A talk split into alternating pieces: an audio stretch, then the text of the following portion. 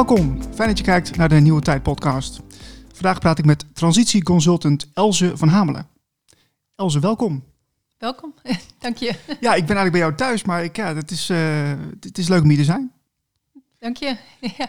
Uh, leuk dat je hier bent. Ja, leuk. Ik, uh, we, we, gaan vandaag over een heel um, belangrijk onderwerp praten. Dat zijn namelijk transities. En we zitten op dit moment in een hele bijzondere tijd. Um, er gebeurt veel. Uh, wereldwijd, economisch gezien, maar ook uh, in de politiek. Um, en ik heb je ja, gevraagd om wat meer duiding te geven vandaag over de mensen, of voor de mensen die, uh, ja, die hier nieuw mee zijn met dit soort onderwerpen. Um, en je hebt de afgelopen jaar heb je heel veel bezig gehouden met duurzaamheid. Je hebt in het buitenland gewerkt. En um, ja, ik, ik, uh, ik ben heel benieuwd uh, wat je achtergrond is en wat je er nu toe drijft om dit te gaan doen. Um, nou, dat is een hele grote vraag. Ja, maar zou, zou je ja. meer over je achtergrond kunnen vertellen? Ja, ik ben uh, begonnen met werken in duurzaamheid. Um, ja, vanuit de intentie dat je wil bijdragen aan een betere wereld. En hoe ik het destijds zag, was dat, um, dat bedrijven gewoon hele grote, machtige spelers zijn met heel veel innovatiekracht.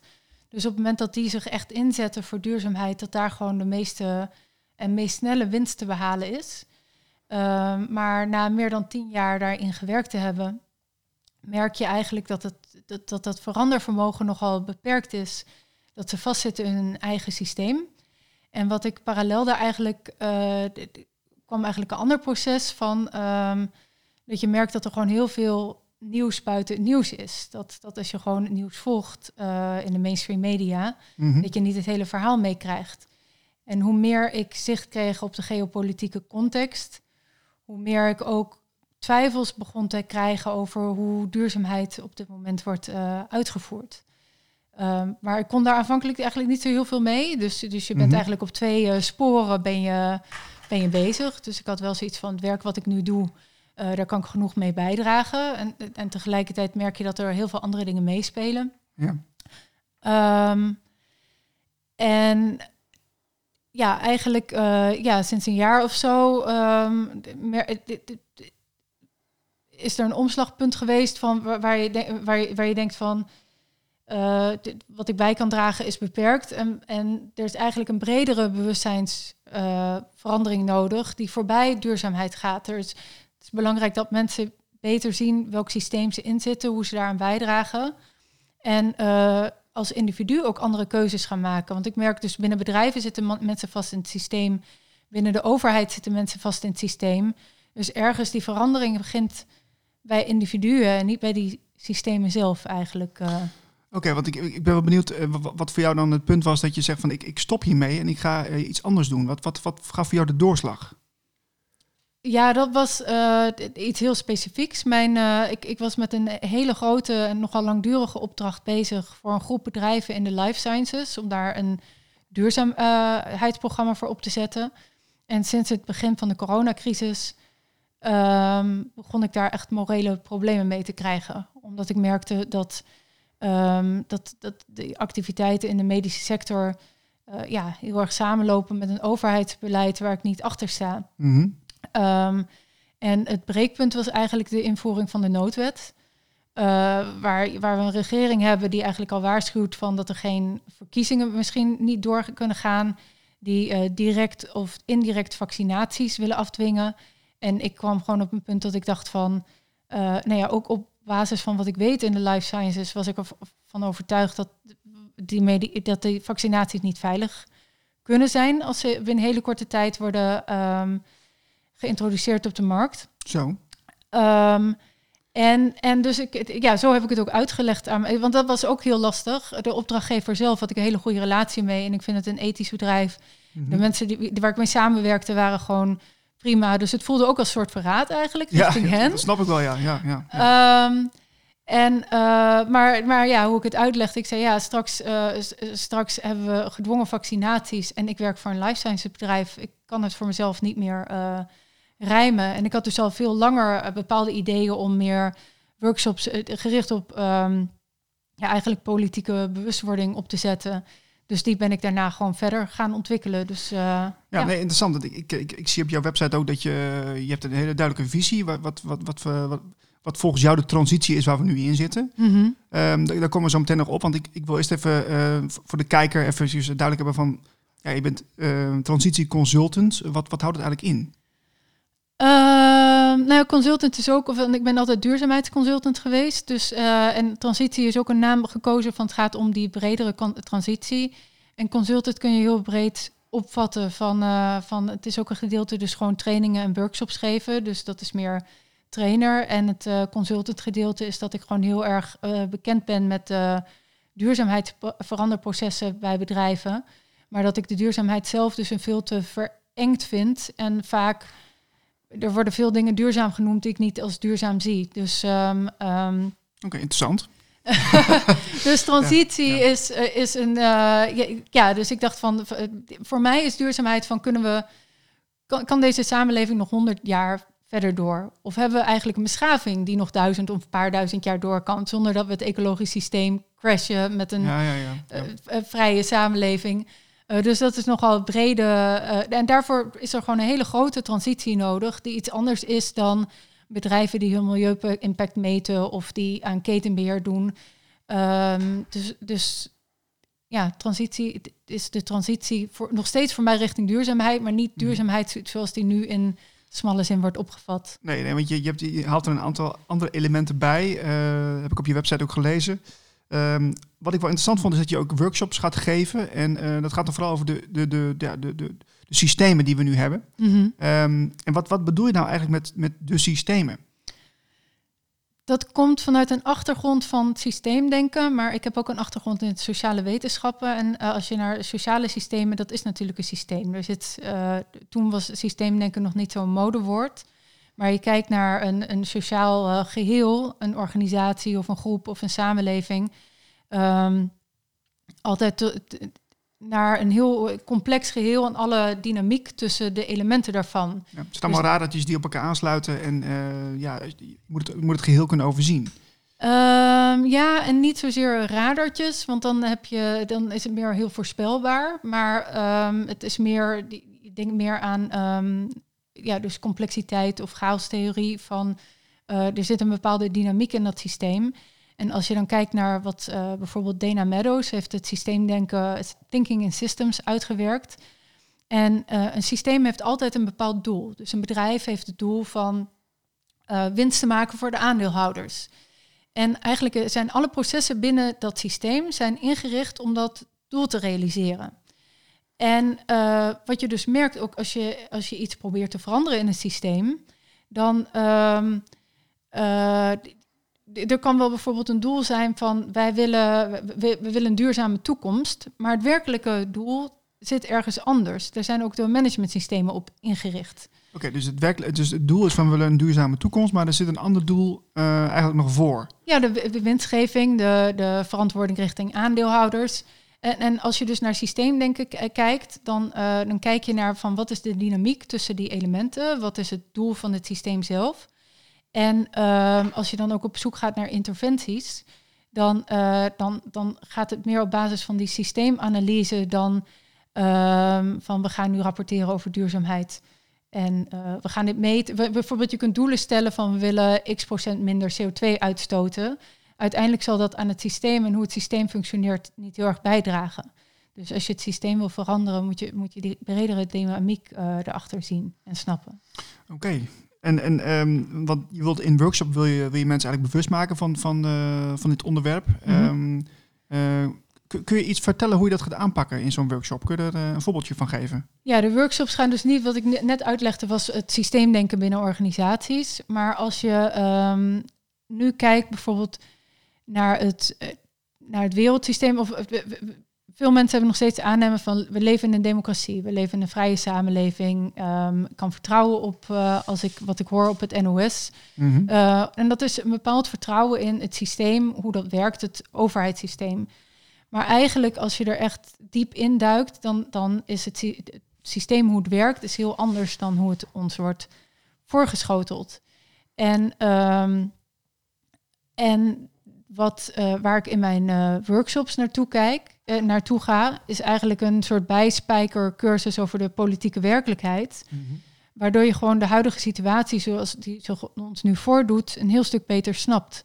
Ja, maar eigenlijk schep je een nieuw kader voor mensen, dus zodat ze de, zodat ze de realiteit uh, beter begrijpen. Mhm. Uh, ja, dat is best wel een, een, een, een confrontatie, denk ik. Ja. ja, het is een red pill. ja, inderdaad. Ja, ja. Hoe, nou, ik vind het heel mooi dat je het doet. Ik vind het heel, heel moedig ook. Um, maar ik, ik kan me ook zo voorstellen dat het wel, dat het wel heftige situaties kan opleveren.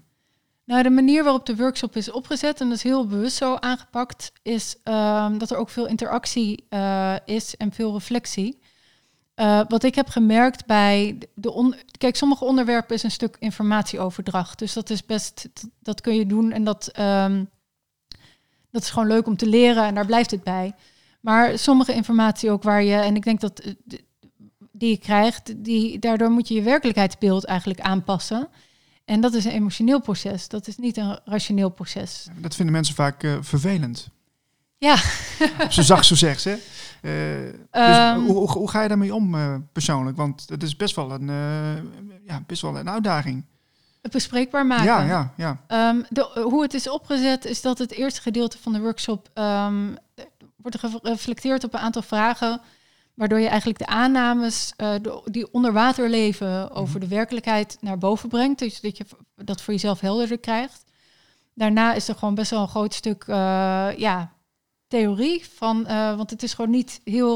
Het is nog een complex verhaal. Dus dat kan ik niet in drie tweets uitleggen. Nee, nee. Um, en, en daarna is er dus is er gewoon ruimte voor voor bespreking van wat doet dat ook met je en hoe kijk je daar tegenaan. En ik moet ook zeggen van de doelgroep is nu vooral eigenlijk, um, ook door wat er nu gebeurt, zijn er echt wel veel mensen die hun achter hun oren krabben van hé, hey, wat is hier aan de hand? En ik merk gewoon, zijn zoveel tegenstrijdigheden in het gewone journaal. Ik, ik, ik geloof dit niet meer helemaal. Nee, precies. Ja. Maar als je dan op zoek gaat van ja, wat moet ik dan nog wel geloven? Ik weet dat dat voor mezelf echt wel een heel proces was van.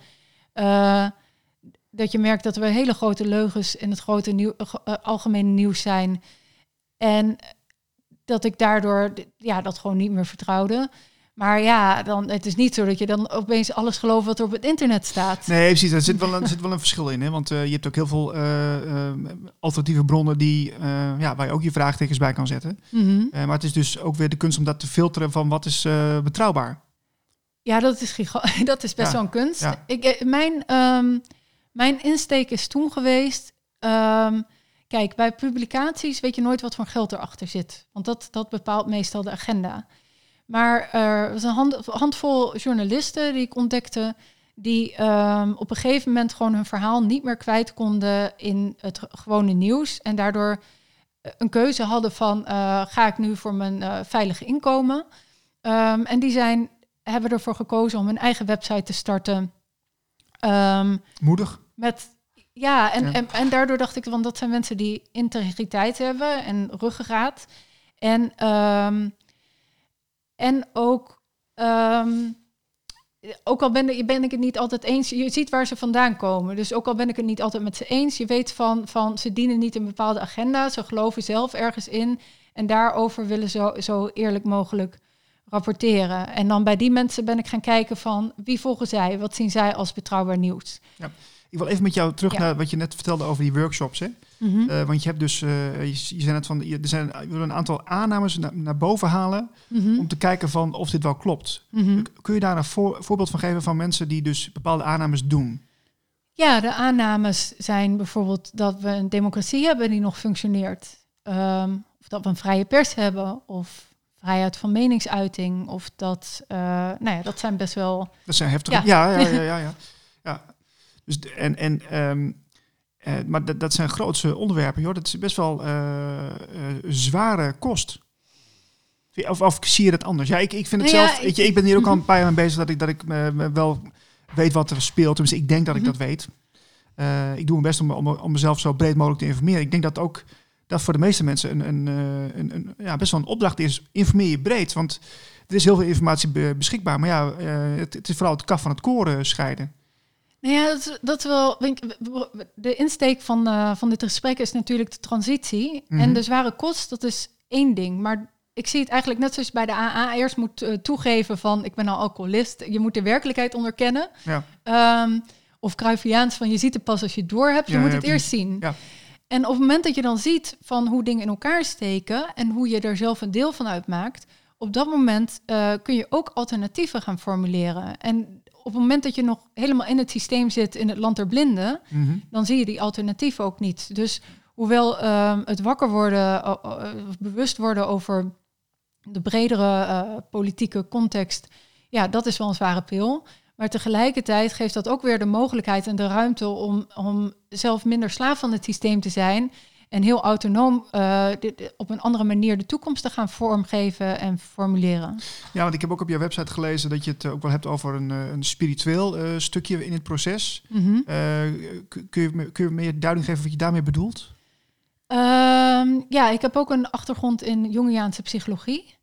En, ehm, en Jung heeft het veel over van dat de ziekte van deze tijd een verlies aan zingeving is. En de verlies aan zingeving, hij noemt het dan die verbinding met een collectief onbewuste. Maar in de diepste lagen is dat iets van ervaar je ehm, ja, de spirit of goddelijke of eh, wat voor, voor sommigen, voor iedereen is het transcendente, Tao. Maar Mhm. op het moment dat er samenlevingen dus een binding met een, een levende mythe of, eh, of een godsbeeld eh, hebben, dan wordt dat als zinvol ervaren. En op het moment dat, en dat heeft de, de geschiedkundige Arnold Toynbee heeft dat ook eh, eigenlijk best wel goed laten zien. En op het moment dat, eh, dat, dat, het, dat de mythe niet meer informeert, niet meer bezielt, of eh, dan krijg je eigenlijk nou, wat we nu in de samenleving zien. Dus aan de ene kant is er een soort rationeel stuk van, eh, van, van hoe zit dat politieke systeem nou in elkaar en hoe, hoe wordt bepaald beleid over ons uitgerold. Maar op een diepere laag denk ik van, ja, we zijn ergens die binding met het goddelijke kwijtgeraakt.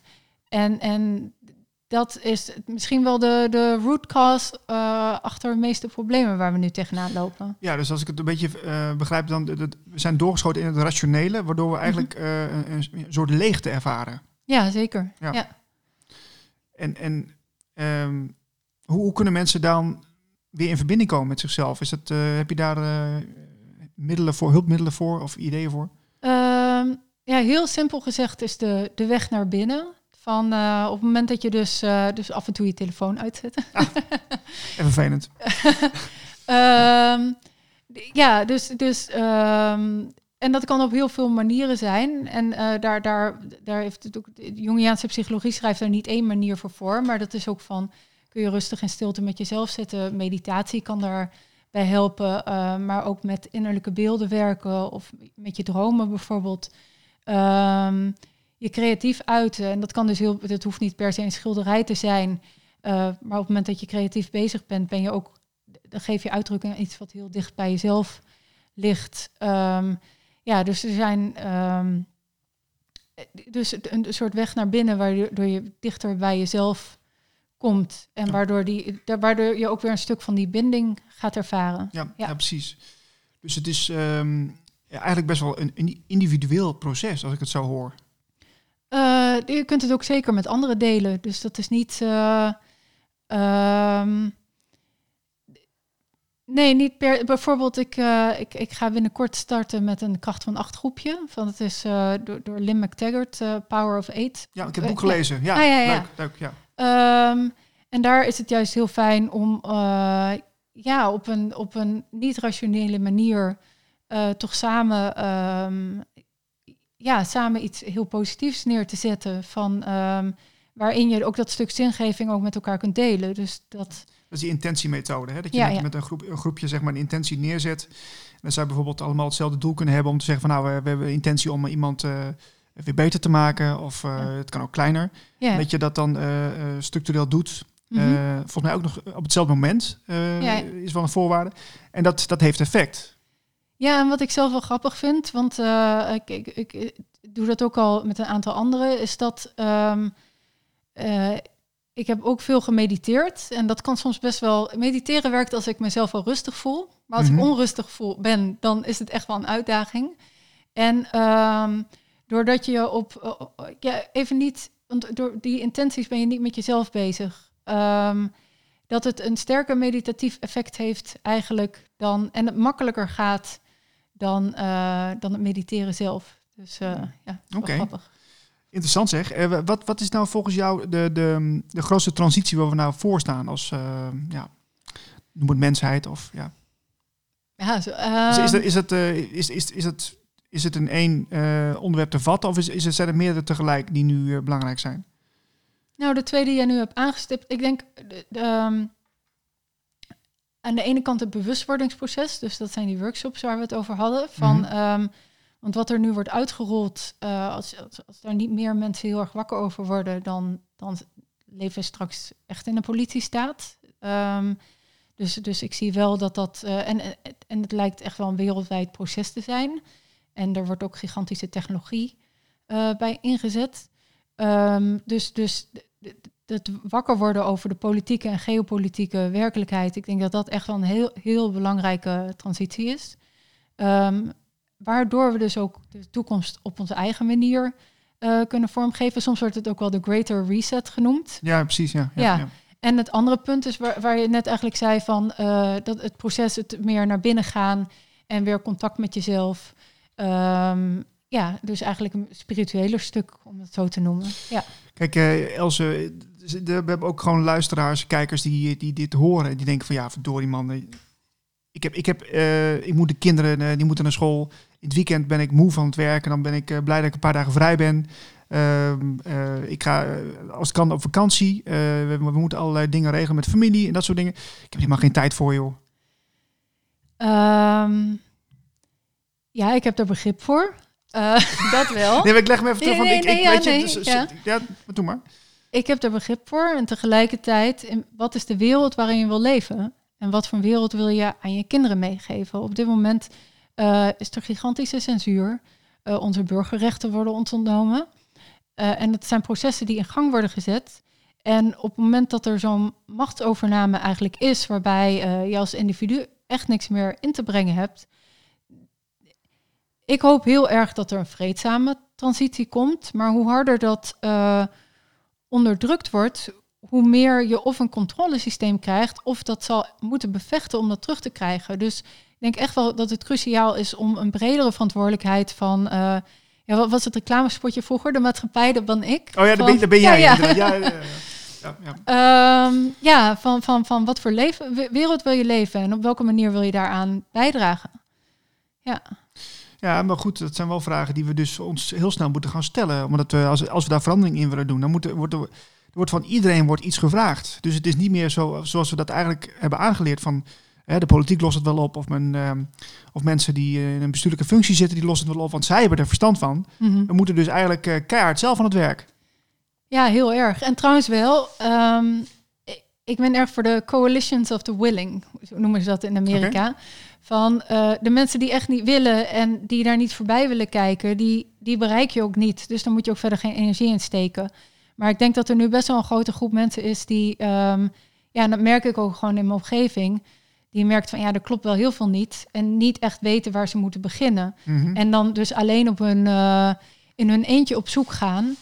En ehm, wat dan best wel een eenzaam proces is. En waar je soms ook, zelfs met je eigen partner of in vriendschappen of in familie, in een lastige situatie belandt. En Ja. daarin, eh, ja, die mensen, dan is het wel belangrijk dat je, dat je weet hoe je met elkaar kan verbinden. En ehm, ja, wat dat betreft heb ik deze onderwerpen al meer dan zes jaar heel erg bestudeerd. Mhm. En kan ik gewoon mensen helpen, eigenlijk een soort spoedcursus, bij, bijspijkercursus. Eh ja, ja. Ehm, dus, eh, ja dus, dus ik zou me niet richten op de mensen die echt niet willen. Daar, daar, ja, die bereik je toch niet. En dat worden dan ook hele vervelende gesprekken. Nee, maar want ik, ik ben wel benieuwd van hoe doe jij dat nou als je eh, bijvoorbeeld ehm, op een verjaardag komt of op een visite komt of eh, in een andere sociale aangelegenheid. Waarbij je bij mensen in, in aankomt die, die dus niet, niet, niet zo bewust zijn van heel veel zaken. Eh, ga je dan bewust iets triggeren? Ga je bewust dingen, eh, eh, eh, hoe zeg je dat, ehm, aankaarten of vertellen? Of, of, of denk je van, nou ja, dan moet je een beetje aanvoelen bij wie wel en bij wie niet. Hoe, doe- hoe doe je dat eigenlijk? Ehm, nou, het is bijna soms een beetje DDR-idee. nou, eh, gezellig. We, zitten, we, zijn, we zijn er weer hoor mensen. Ja. Eh, ja, soms dan, eh, dan, dan, dan lijkt je gewoon, oh, hoe sta jij nou ten opzichte van het corona-verhaal? En dan begint ja. iemand te praten. En dan, dan weet je wel hoe laat het is. Ja. en, en, en vaak hou ik mijn mond en soms lukt me dat niet helemaal. Eh, maar ik, ik, ik vind het heel lastig eigenlijk. ehm, ehm, vooral in persoonlijke relaties die gewoon altijd heel open zijn geweest. Waar dit onderwerp gewoon helemaal niet bespreekbaar is. Dat is soms best pijnlijk eigenlijk. eh. Maar wat, wat ik ook wel, ehm, wat ik ook wel merk, is dat het helemaal niet zo per se te maken heeft met, jou, met je opleidingsniveau of, of, eh, of je intelligentie. Want ik, ik, ik spreek ook mensen, ja, die, die wonen bij mij in de straat en die, eh, die hebben ook gewoon een, eh, helemaal een 9-to-5 job, niks bijzonders. En die zeggen ook van ja, eh, 5G, ja, eh, Bill Gates, ja, noem maar op. Weet je, niet, niet dat het gelijk helemaal klopt of zo, maar die weten wel dat er meer aan de, ga- aan de gang is, weet je wel. Mhm. Dus, maar als je ja, vaak mensen die, ja, ik wil niet, zo, niet zeggen vaak, vaak nu ga je heel erg eh, ehm, ehm, ja, mensen in een hoek zetten, maar eh, het heeft niet zoveel te maken met je opleidingsniveau, heb ik, heb ik, heb ik het idee. Maar ik, maar ik weet niet hoe jij dat ervaart, maar Ja, precies hetzelfde eigenlijk. En ik, ik heb eigenlijk het idee dat er eerder een soort psychologisch mechanisme achter zit. Ehm, van, van, heb je al je vertrouwen in de overheid gezet? Van, van je haalt je zeker. Je hebt een bepaald we- werkelijkheidsbeeld opgebouwd, vooral als je wat ouder bent al. mhm. En dat geeft ook zekerheid. Dus het is belangrijk om de overheid te kunnen vertrouwen. Het is belangrijk om te vertrouwen dat de NOS en het NRC het juiste verhaal vertellen. En op het moment dat dat misschien niet zo zou zijn, dat dat zo'n eigenlijk eh, bestaanszekerheid eh, onder je weg slaat. Ja. Van, eh, dat er gewoon heel veel cognitieve dissonantie optreedt. En misschien juist bij de mensen die hoger zijn opgeleid, die zitten ook veel dieper in het systeem zeg maar, en die, die Ja. hebben ook wat te verliezen. ja, en ook bijvoorbeeld als ik kijk naar mijn eigen opleidingen van ehm, ja, hoe meer ik daarop reflecteer, hoe meer ik eigenlijk je krijgt een bepaald werkelijkheidsbeeld mee. En, en het is niet zozeer dat je, dat je leert welke vragen je moet stellen, of, maar je, ja, je krijgt een bepaald beeld mee waar je eigenlijk zonder dat je het door hebt toch best wel in wordt geïndoctrineerd van eh, Ja. ja. Maar ja, want je, je hebt natuurlijk een tijdje in, de duurzaamheidssector gewerkt. eh, veel in de academische wereld, be- begreep ik ook. Je hebt ook. Hoeveel academische titels heb jij? Twee? twee. Ja. Twee, hè? Is het, is het waar, of tenminste, is het waar? Is het, klopt het wel een beetje dat, het, dat, dat in de academische wereld veel mensen toch links zijn? Gedachtegoed? Ja, best wel. Ja. Ja. Eh, maar tegelijkertijd vind ik soms de. Ja, de, het klopt dat veel links. Maar de, de, de scheidslijn tussen links en rechts is soms. ehm, ik, ik weet niet of dat de belangrijkste onderscheid is op dit moment. Nee, nee, maar Ja. het was gewoon eventjes een, een bijvraag hoor. Ik was gewoon Ja. even benieuwd. Want hoor je ook wel veel mensen die er ageren dan tegenover. En die, maar dan heb je eigenlijk weer het kat-en-muisspel. hè? Links, rechts en dan eh, Ja. de, de, het eh, verdeel en heerst. Dat, ik wilde eigenlijk helemaal niet naartoe. Maar, ehm, maar goed, oké. Ehm, wat, wat, wat me- mensen die naar deze podcast luisteren, hè, die, die horen het dan. maar Wat, wat kunnen ze nou als eerste doen? Heel simpel. Als eerste doen. Ja, wat, wat, zijn, wat zijn eenvoudige dingen die iedereen kan doen om zich wat meer bewust te worden? Ehm, ja, één stuk is toch wel echt je beter laten informeren en ook gaan luisteren naar alternatieve nieuwsbronnen. En dat betekent niet dat je alles moet gaan geloven, maar er zijn gewoon, nou ja, eh, als je bijvoorbeeld naar corona kijkt, heb je ontzettend veel artsen die gewoon echt in staat van dienst zijn, die, die echt niet eh, complotdenkers zijn of eh, die, die, die, die voor gerenommeerde instituties hebben gewerkt, die ontzettend veel wetenschappelijke publicaties op hun naam hebben. En eh, ik denk aan bijvoorbeeld de Jo- Johannes, de, de, Ja. de Griekse naam, ik kan het niet goed uitspreken. Eh, die heeft al in het begin, eh, die zei van we, we- een paper uitgebracht. Oh, voor de, voor, de WHO is dat, hè? Ja. Eh, maar die zei van ja, dit, deze, deze modellen die kloppen gewoon niet. En eh, we kunnen niet dit soort eh, besluiten nemen op basis van, van zulke foutieve modellen. Mhm. En zo waren er wel twintig andere, zelfs heel erg in het begin. En nu zijn het er nog veel en veel meer. En dat tegengeluid werd eigenlijk vanaf het begin al enorm onderdrukt. Ehm, dus kijk ook bijvoorbeeld naar eh, de Café Weltschmerz eh, is bijvoorbeeld ehm, in Nederland. Ik volg dan zelf meer eh, de, de, de- het, Engelse nieuws. Oh ja. Ehm, Anna Breeze is ook een goede trouwens. oh, die ken ik niet. Nee? ik vind Off Guardian, die heeft veel interessante artikelen. Ja, ja. Maar je ziet ook steeds meer dat, dat er onafhankelijke ja, eh, journalisten zelf ook gaan doen. Hè? Mhm. Die zien dus nu ook gewoon echt wel een, eh, ja, een, een markt. Eh, want je kunt gewoon zelf gaan vloggen. Je kunt zelf Ja. een, een cameraatje pakken of je gaat op YouTube streamen. En dan kun je gewoon zeggen, nou kijk, kijk deze kant eens even op met, je, met het verhaal. En dan, dan zie je dus eigenlijk dat er, dat er een hele trend is op dit moment. Dat, dat valt mij op in elk geval. Ja, ik vind dat in ieder geval wel een heel positief teken. Want het laat ook zien dat mensen voor zichzelf gaan nadenken. En ik denk dat dat van... ehm, ja, dat is toch de basis van een democratie en van een vrije samenleving. Dat je gewoon voor jezelf mag nadenken en je eigen mening mag vormen en je eigen informatie mag opzoeken. ehm, en je eigen mening mag uitdelen, eh, uitspreken en delen met anderen. Dus dat, dat vind ik eigenlijk best een hoop, hoopgevende trend. eh. En het is ook een zoekproces. Dus als je anderen deelt in dat zoekproces, ehm, ja, dat is een stuk beter dan, dan dat. Ja, ik, ik ben best wel. Als je gewoon de krantenkop het afgelopen jaar zag, van het is zo'n bangmakerij. En als je gewoon de bottomline cijfers kijkt, daar, dat strookt er gewoon helemaal niet mee. We zetten ook niet alle verkeersdoden op de voorpagina van de krant. nee eh. precies. Nee, je, kunt, je kunt wel een beetje eh, gevoelsmatig wel je bedenken dat er wel andere agenda's zijn die, ja, die er lopen om dit mogelijk te maken, om het zo maar te zeggen. Dus Mhm. dat is een beetje mijn invulling. Ehm ja, Els, ik wil je heel bedanken voor dit gesprek. Want eh, ja, je, je, je maakt de transities mee. We zitten in de transitie. En eh, wanneer is je eerste workshop weer? Eh, nou, ik werk op basis van aanmelding. Dus als er genoeg aanmeldingen binnen zijn, dan plan ik er één. want het is anders als ik er één plan en dan moet je heel erg gaan verzamelen. Dat, ik heb gemerkt dat, ja, genoeg aanmeldingen, dan plan ik een workshop in. Precies. En wat, wat is de naam van je website?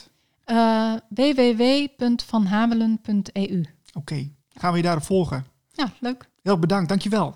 Graag gedaan.